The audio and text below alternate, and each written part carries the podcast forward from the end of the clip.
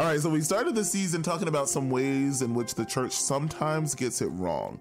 First, we may not all agree that there is a problem, and second, we may not all agree on what the problem is or how to solve it.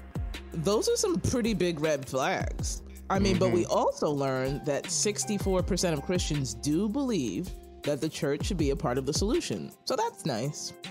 Yeah, but there's an issue with that insight too. So if most of the church agrees that the church should be a part of the solution, but almost the same percentage of the church doesn't feel motivated to bring about that solution, what chance do we have at making an impact for the kingdom of God? And why do you think that we've been so slow to act up to this point, you know? I mean, honestly, it's hard to be sure because it's kind of an issue of I think that it really comes down to guilt and ignorance. So while parts of the church have been involved with taking strides towards equity, others have remained complicit with racial inequity in the church, and some remain basically ignorant to the plight of minority groups in this country. Mm, I feel you. I, I, feel you. I mean, but how can the church move forward uh, if those two things stand in our way? What are some healthy ways to navigate our past um, but then also current mistakes as well. Well, that's exactly what I'm hoping to discuss in this episode of The Impartial Church. Hey y'all, I'm Gerard. And I'm Janine. I'm the big brother. But I'm the older sister. And we're brother and sister in Christ. We grew up in Brooklyn, New York. I'm still living in Brooklyn, but I serve in the Bronx. I'm a professor at Concordia University in Texas and a pastor at a congregation in St. Louis. It's been said Sunday morning is the most segregated time in America. Issues with race and culture still plague our communities and our churches. But what can we do about it? Should we see color? Or be colorblind? What's our responsibility in bringing about unity in our our neighborhoods and in our church pews. It's a delicate topic, but one we must tackle with grace. So pull up your chair to the table as we bring Jesus to the center of this conversation of the impartial church. Aha, heavy open, sis. Heavy open. I know, but in order to deal with the core issues, we're going to have to confess. I know, that's right. And speaking of which, what? I have to confess something to you. That is. The confession that I have to say to you is um, when you think that your hair is looking on fire, like when you're trying to do certain styles or whatever, or when you're having a washout day. it's really not working for you. And I just want you to know that as an educational administrator. You know what I mean? Why are you telling me this now?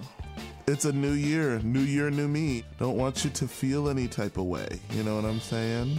Wow, that seems really me focused and less you focused. Usually, when I go to confession, it's really more about things I've done that I have control over, where that seems like one of a me thing that you're confessing. Well, you know, what I would confess for uh, you is that your widow's peak remains unchanged. Um, wow. Although hair care is available around the city and county of St. Louis. Wow. So some people are trying to take care of the way their hairline is growing because it's been connected to baldness to cut the widow's peak. So some people are trying to be careful of that. What I would confess to you is um, the little ponytails and the little bobby things that have been in the hair from when we were three to four years old. They're just not in anymore when we put those two numbers together and you're three and a four. You know what I mean? They're not in anymore. Okay, got it, got it. Clearly, okay. you felt bad. I appreciate your your spirit of confession, be it mm-hmm. you know mm-hmm. unmoved, un, uh, rather unimpactful. Um, I do mm. appreciate it. I'm not entirely okay. sure if it was necessary, but you did open the door to something that I do want to talk about, which is guilt. Okay, go on. So, guilt is a really interesting thing because it can push us to hide things. We're going to hide things really behind where we think that they're safe, that no one can see them. Yeah. Sometimes it attempts to even convince us to ignore the fall of our actions and deflect blame to other people, too. Oh, absolutely.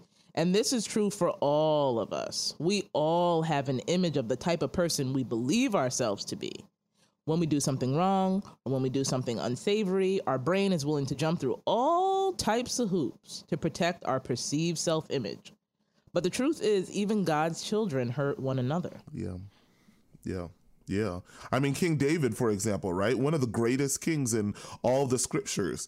We're all familiar with exactly who he is, how he slayed the giant. We've all had that Sunday school story stuck in our head, and he's a man after God's own heart. A warrior king, a best friend, the best guy you could ever ask for, etc., so uh, forth. Uh, the best, unless, unless you're unless. right, unless your name is Uriah right? Okay. If your name is Uriah, then you kind of probably think about that differently.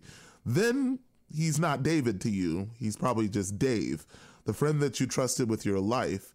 And then he literally stabbed you in the back and slept with your wife. King David was out here on all kinds of nonsense. Out here, for sure. And I mean, the remarkable thing about David is this that he is the second most discussed person in all of the scriptures.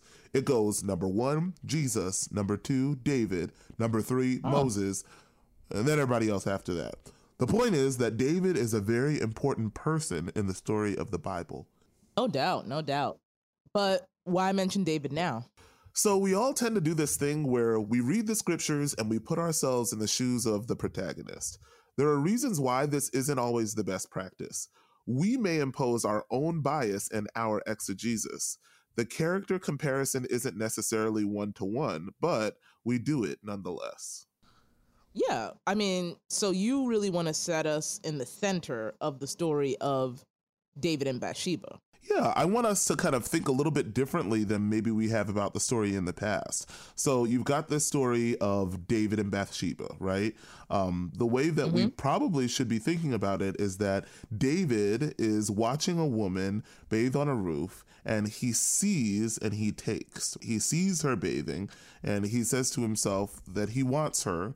He goes over there and, and he forces himself upon a woman that knows that she's married to somebody else. And then what he tries right. to do is he tries to do the thing that's the sinful nature thing of if I do something wrong, I don't try to to to write it or confess. I try to cover it up with more things that are wrong. Because if I could just get to the right level of wrong inside of what I'm doing, then I'll be okay. So he says, Well, maybe I can make her my wife. But in order to make her my wife, I have to go ahead and I have to make sure that Uriah dies. And if I make sure that Uriah dies, I've got to set up this elaborate scheme to make sure that he falls, right, mm. during during war or during uh, an, an army feature. And then if I can do that, then I marry her, then we have a baby together, then our life is perfect. But but that's wrong, right? I mean, like he marries her and they lose their baby. And we see this very uh, difficult process for David of losing a child as he's mourning the fact that this child is gone. And we see David then and only then get to a point where he's wearing some sackcloth and ashes and he's finally in a posture of confession where he notices all the wrong that he's done. I mean, we got to think about a few things. We got to think about how David reacts to guilt, right? He tries to cover it up with more things at first. Then we have to think about how God reacts to unrighteousness. And then we have to think about how David reacts to conviction. Then we have to think about the consequences of David's actions, the positive consequences and the negative consequences as well. God could say, Well, this was your fault and you deserve everything and smash everything in David's face. But instead, God chooses to do something different. He chooses to change his mind a little bit. And, and God chooses to still work with David and still continue forward with David, even when he really shouldn't have in terms of the world. I look at the story obviously from the from the female perspective and what Bathsheba must be going through the entire time. David mm-hmm. is just left and right doing wrong by her. And she must be wondering what is God doing in this situation? How does this relate? This man is supposed to be so great and he's treating me like this. What do I do? What do I come out of this with? And when we think about yeah. God's disposition towards David, we also think about God's disposition when we hurt people who God also loves. So God loves David, God loves Bathsheba, and he's got to deal with these two things in front of him at the same time of how you talk through, how you work through, how you show someone love who's hurt someone else that you love. And I think it's really important that we actually read through the story and think about what David's actions, what they lead to. So I want to read from 2 Samuel 12, we're going to just go to verses 7 to 14. And so verse 7 begins with Nathan. Nathan said to David, You are the man. This is what the Lord, the God of Israel, says I anointed you king over Israel and delivered you from the hand of Saul. I gave your master's house to you and your master's wives into your arms. I gave you all of Israel and Judah, and if this had been too little, then I would have given you even more. And so here we see all that David has been given. Nathan reminds him of what God has done in the past, right? You basically had everything. Verse 9 continues Why did you despise the word of the Lord by doing what is evil in his eyes? You struck mm. down Uriah the Hittite with the sword and took his wife to be your own. You killed him with the sword of the Ammonites. Now, therefore, the sword will never depart from your house because you despise me and took the wife of Uriah the Hittite to be your own. And so here, God speaks about, or God speaks through Nathan about the perspective of Bathsheba, which I always appreciate um, when we are drawn back to the perspectives not only of the protagonist, right, of the story, in this case, protagonist, antagonist, depending on how you view David, but also all those involved, right? God doesn't forget all of those who are involved. Then finally, the verses end with This is what the Lord says out of your own household, I'm going to bring calamity on you. So God's disposition, I'm going to bring calamity on you. You you gonna get this. You gonna get this work, David. Right? You gonna get the smoke before your yeah. very eyes. I will take your wives and give them to one who is close to you, and he will sleep with your wives in broad daylight. You did it in secret, but I'll do this thing in broad daylight before all Israel, right? So that little saying of what's done in the dark comes to the light. God said not only is it going to come to the light, it's going to come in broad daylight, David. Like get ready. I'm I'm going to reflect on what you have done, what who you have hurt in the process of what you have done, and then I'm going to tell you what I'm going to do, right? But when we think about all these words that Nathan is sharing, right? So Nathan's being God's prophet in this sense, it helps us to understand what happens and what to do when we feel convicted. And so let's go back to the story of David and Bathsheba. Bathsheba says to David, Hey, I'm pregnant, right? That's already a hard thing for a woman to tell a man who's not her husband, Absolutely. who yeah. has been pretty ruthless in his actions so far. She doesn't even know how he's going to react. But Bathsheba chooses to inform David that she is pregnant, which is already a huge step, right? Informing him at all. Yeah. Then he tries to buck the responsibility, unfortunately, and he invites Uriah to his home to take mm. responsibility for David's actions. Yep. And then what happened? Then through Nathan, God convicts he convicts David of his sin. He reminds David of how uh, faithful he's been to David. Then he asks David to think about his own actions. He asks David why he killed Uriah with the sword of the Ammonites. In doing so, he forces him to take responsibility for even his indirect actions. David didn't pull the trigger, so to speak, but by giving orders as a commander to put Uriah on the front line and then retreat, mm-hmm. he sealed the fate. So he didn't pull the trigger, but he definitely handed somebody the gun. Absolutely. The important thing to remember in all of this is that David's change of heart comes after the conviction. We see David, he's scrambling. He's stacking sin on top of sin on top of sin on top of sin. And it's, it's just getting completely messy, completely out of control. Then he feels convicted. When Nathan is speaking to him, he doesn't respond in anger to Nathan. What he does is then he owns responsibility for his actions. He repents. Yeah. Sometimes when somebody tells us about ourselves, at first we don't like it. We say, mm, "Yeah, but you don't know the situation, but you don't know what I was thinking, but you don't know, but you don't understand, but this person, but that person, but Uriah, but Bathsheba, but the roof, but over here." And then he listens. He listens and he's convicted. He finally takes responsibility for his action mm. and then he repents. And his actions do have consequences. This is this is this some is some spicy, spicy tea. tea. David still has consequences. The baby that he conceives with Bathsheba dies. The baby dies. David's reign is full of violence, full of intrigue, and full of sexual sin. One of his sons rapes his own half sister. Another one of his sons kills that son and tries to perform a coup on his father, only to end up dead himself. So yes, David repents. Yes, David realizes his actions are wrong. But God says, I'm going to bring calamity on you, and calamity does come. And what does that do with the relationship that God and David have?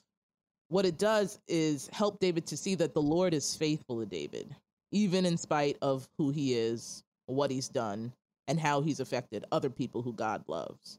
There's evidence to support that David and Bathsheba actually do reconcile within scripture. Um, scripture says that he comforts her and they go on to have more children. But this indicates in, in scripture that there's some type of reconciliation that happens. And more importantly, Solomon is born of the union between David and Bathsheba, and God keeps Yeah. his promise.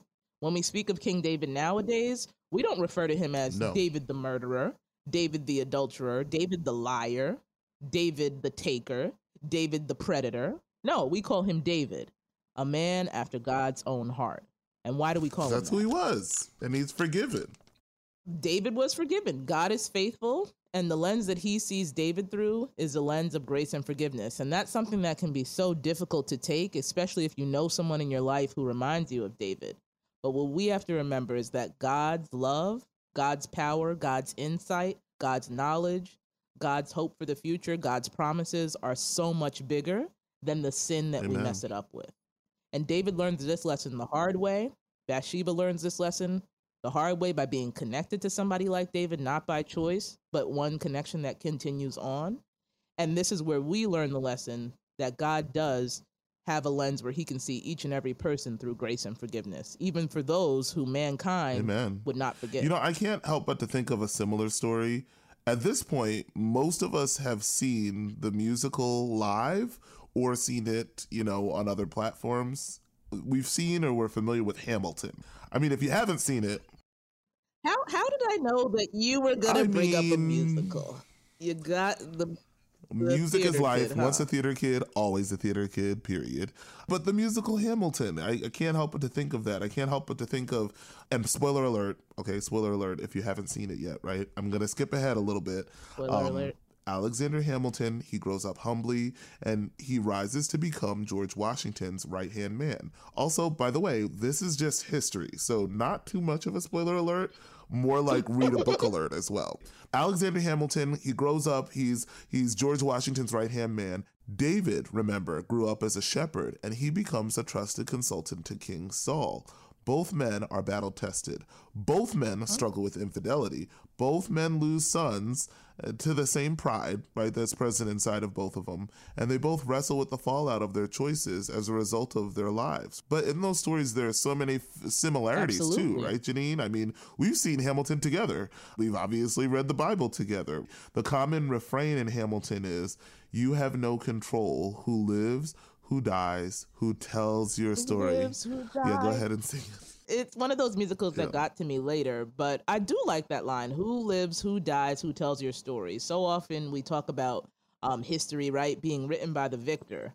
But we see in the Bible that history is written from the one who writes all stories, the one who writes all things. And while for humans it's true, who lives, who dies, who tells your story, that's not true of God, that we have no control over things. He's in full control. Yeah. And the reason that we see David as a man after God's own heart is because God is in control. yeah. Because what he says of us is truth. And that right there is good news. Mm-hmm. So we're going to learn a lesson of history from one of the Bible's leading men. When we face conviction, we should own our mistakes, repent of the behavior, work to repair the relationships, and most importantly, trust God to I- define our identity. And this is just, I want to explain or just really resonate with the fact that David is a hard person to love. David is a hard person to forgive. David is a difficult person to see in a positive light once you know all that he has done. And that's because of our humanity. That's because of the way that the world deals with things. But when we think about what God asked us to do, when we think about the leading men of the Bible and why they're those leading men, it's because of the repentance, it's because of the repair of the relationship, taking punishments in stride, even taking consequence in stride. I won't say punishment, consequence, and punishment are two different things. And then finally, and most and highest overall, is that God defines our identity. So we don't have that single line of David, you are the one who did this thing in this story. and that was a bad thing, and that's who you're gonna go down as. You're Mhm. canceled, David. We're over it. Unfollow, delete, block, right? That's not what happens with God. What happens with God is, yes, you did that. Kind of knew you were going to do it anyway. Here's a plan for what's going to happen next. Here's a plan for how you're going to be reconciled. Here's a plan for how you're going to take accountability. Here's a plan for how I'm going to help you through taking that accountability. And on the other side of it is what I am growing you into Yeah. we have to understand that there's a delineation between conviction and condemnation. Conviction is necessary for growth, mm-hmm. but if we look back to the story of David and Bathsheba, the moment of conviction is the moment that David actually takes ownership of his actions and repents. But the sentence that follows says this The Lord also has put away your sin. You shall not die. Mm, I love that because it's so gospel. In other words, you deserve a certain thing, but you're not going to get what you deserve. God is going to be gracious to you. Oh man, condemnation says you get what you deserve, death.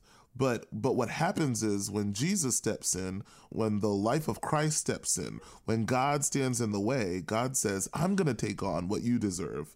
I'm going to get ahead of it so that you can be behind me and the windfall doesn't doesn't come on you."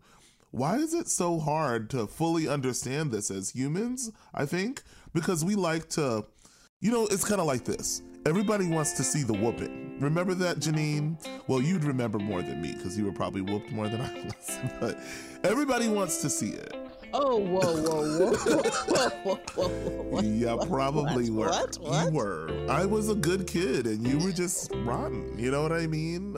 Um, so it's one of those things. Well, I feel like that's not really accurate, but in seeing the whooping, it even if you were the kid who got more or less, it was always just so satisfying to see that good Yep. kid get in trouble. Okay, anybody else resonate with that? And you're just Yep. like, ooh, What what, he he did. did, right? We do want to see that. It's like the, it's that evil within us. It's that. Well, it's because we all want to be the person to say they did something wrong. Haha, they're getting punished for it. We want to see it out in the square that they get the the payment for their punishment is right out there, right? That's our desire. Romans 6:23 tells us this too. The wages of sin is death. But you're not the one that gets to hold the knife. You're not the one that that gets to do the whooping, right? That's not for us to do. I mean, mm. it's one of those things where we're obsessed with seeing the whooping or trying to do the whooping ourselves, but it's God who deserves to hold the belt. But what Jesus does, what God does in his grace and in his mercy is says, even though you deserve this, I'm not going to give it to you. And I think it's so hard for us to grasp this because we're so concerned about what's fair. The life of Christ is completely unfair, right? Absolutely. And when when we see that and what bothers us about that is God giving the whooping is that it's like, well, somebody, somebody's going to Yeah. pay for what happened to me. Somebody's going to pay for this thing that I had to go through. Somebody's going to pay for this negative experience. It's not going to go by. I'm going to get my hit back. Uh-huh. I'm going to get it back. And what we forget is that somebody did get that hit. Ooh. Somebody did get that lick. Yeah. That was Jesus. We weren't there, but that's what he got.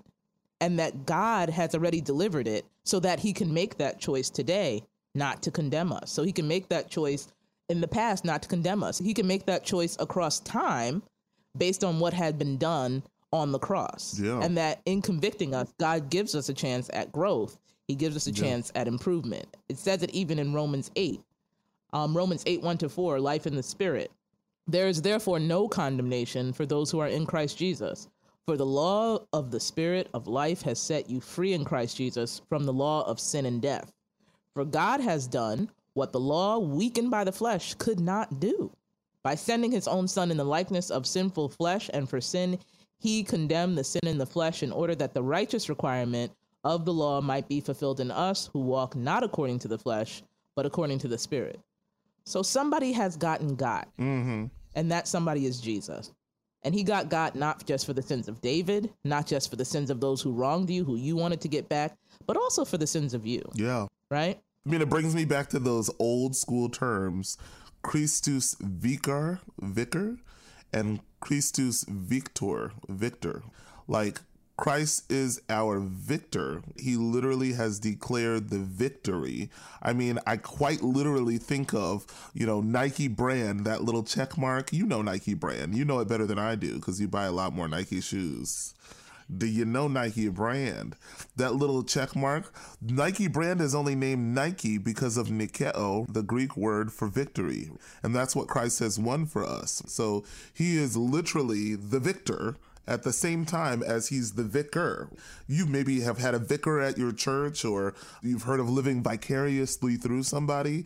It means that you're exchanging or there's an exchange that's made or or there's someone who's temporarily put into place. He is put into place to be the one who takes on all of our sin for us.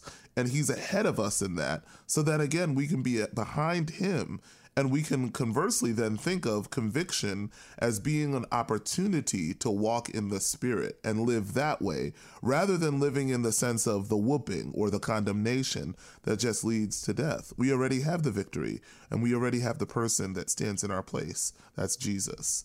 You know, we got to look even at the Augustinian approach too of this. I mean, the fear of reproach uh, is the fear itself, and it comes with a disordered love. The desire to belong and to be unified with one another is already there too. But the desire to be safe and mm-hmm. loved and liked is present too. All of us want to be loved and we also want to be liked. We want people to feel like favorably about us. Yeah. Sometimes I feel like owning my own mistakes and confessing you know, what I've done wrong make me kind of unworthy of love and it makes me sort of sad and I don't want to do it. You know what I mean, Janine? Absolutely. And I think that this is really what gets down to the fear of us kind of owning up to those misdeeds, owning up to those mistakes, owning up to those things that would lead to condemnation, but instead that Christ calls us to conviction in, or the Spirit calls us to conviction in. And so we believe lies instead, really, right? Instead of owning up to those sins that we've committed in the world. Instead, we say, well, we had to do it for the reason it was it was the best choice at the time. It mm. was the culture of the day. It was what everybody else was doing, which we love to buck up against that and say, I'm not a follower. I don't do what everybody else does. But observe yourself in a crowd where you know where the right way to go is and everybody's going the wrong way. Don't you somehow get pushed into that wrong way a lot of times?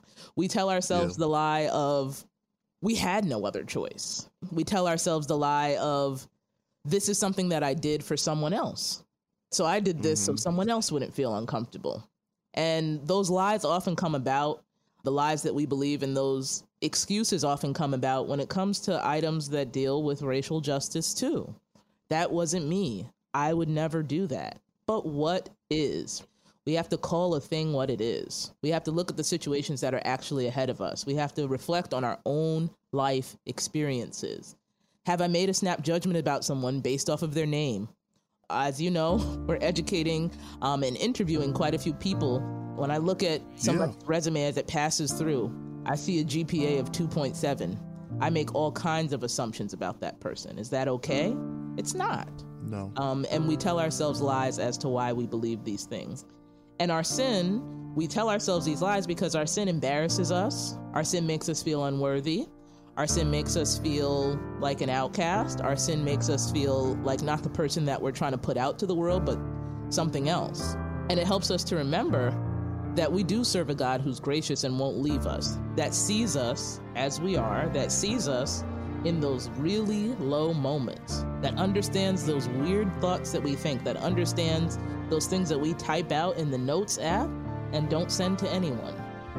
God's mm. grace is unfair, but it's unfair in a good way. It's unfair in a way that constantly tilts the tables toward our favor. Because of the death of his son, which reconciled us to him, Jesus took on that shame that we should have. And instead, he takes that shame, yeah. he takes it off our back, he takes the weight off our shoulders, he makes our burden lighter, and puts it on the cross. And through his resurrection, Amen. he defeated death, he defeated sin, he defeated the devil, and now we get to move forward from this place as a transformed people. A transformed people who are seen fully, yes. lies and all, so that they become truth, right? You ever lie to somebody who knows exactly what the truth is? And they're like, Yeah. Come on. Come on, Shelly. Come on. When we tell the truth to somebody who already knows the truth, it's a freeing experience.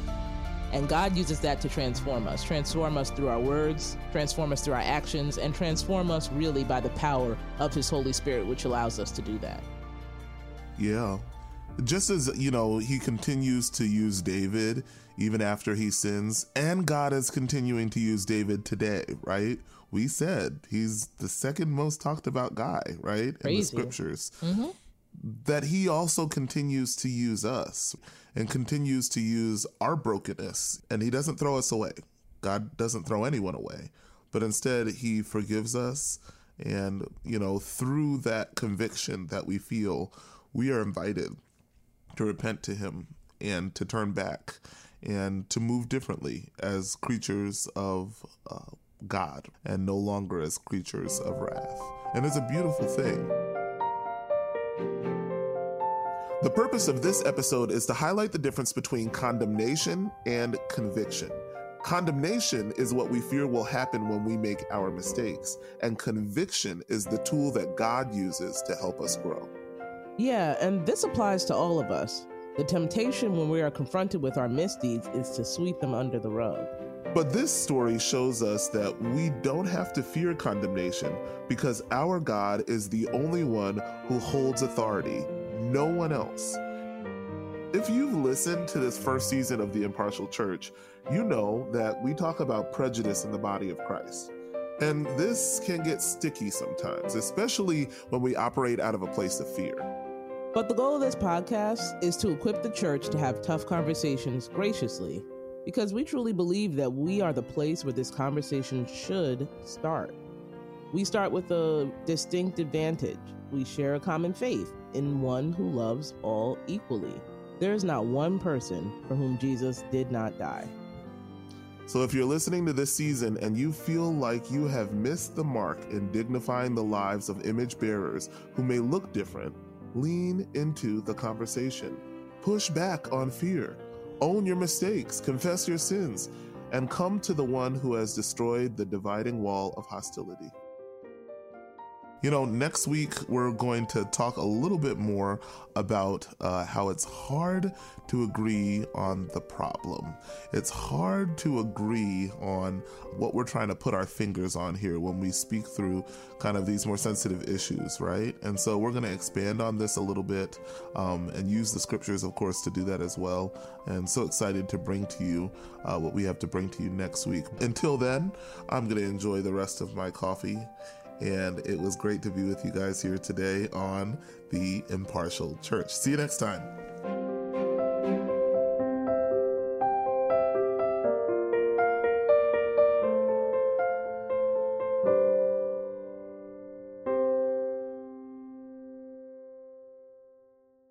Hey everyone, it's John. I'm one of the producers of The Impartial Church. On behalf of the team, I want to thank you for listening. We had a lot of fun making this season, and we learned a lot along the way. If you've also learned something, please share the podcast with some friends and leave us a review. Reconciliation work is important, so let's all do our part to create the impartial church.